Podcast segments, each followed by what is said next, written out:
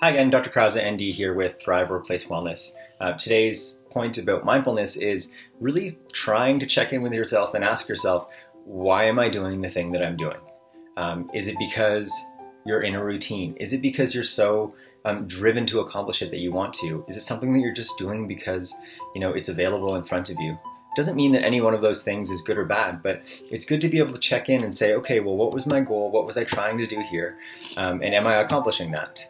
Even that kind of check-in, that's mindfulness. Being able to say, what's going on right now? Am I am I am I doing what I want to do? Am I living the life I want to live? Am I um, foregoing something that I want to be doing for something that I don't really want to be doing? It's so easy to be caught up in just kind of busy spare time. And so try to be intent and be intent by asking yourself at various times during the day, am I doing what I want to be doing right now? Hopefully that was helpful and uh, stay tuned for tomorrow where we'll have another helpful tip.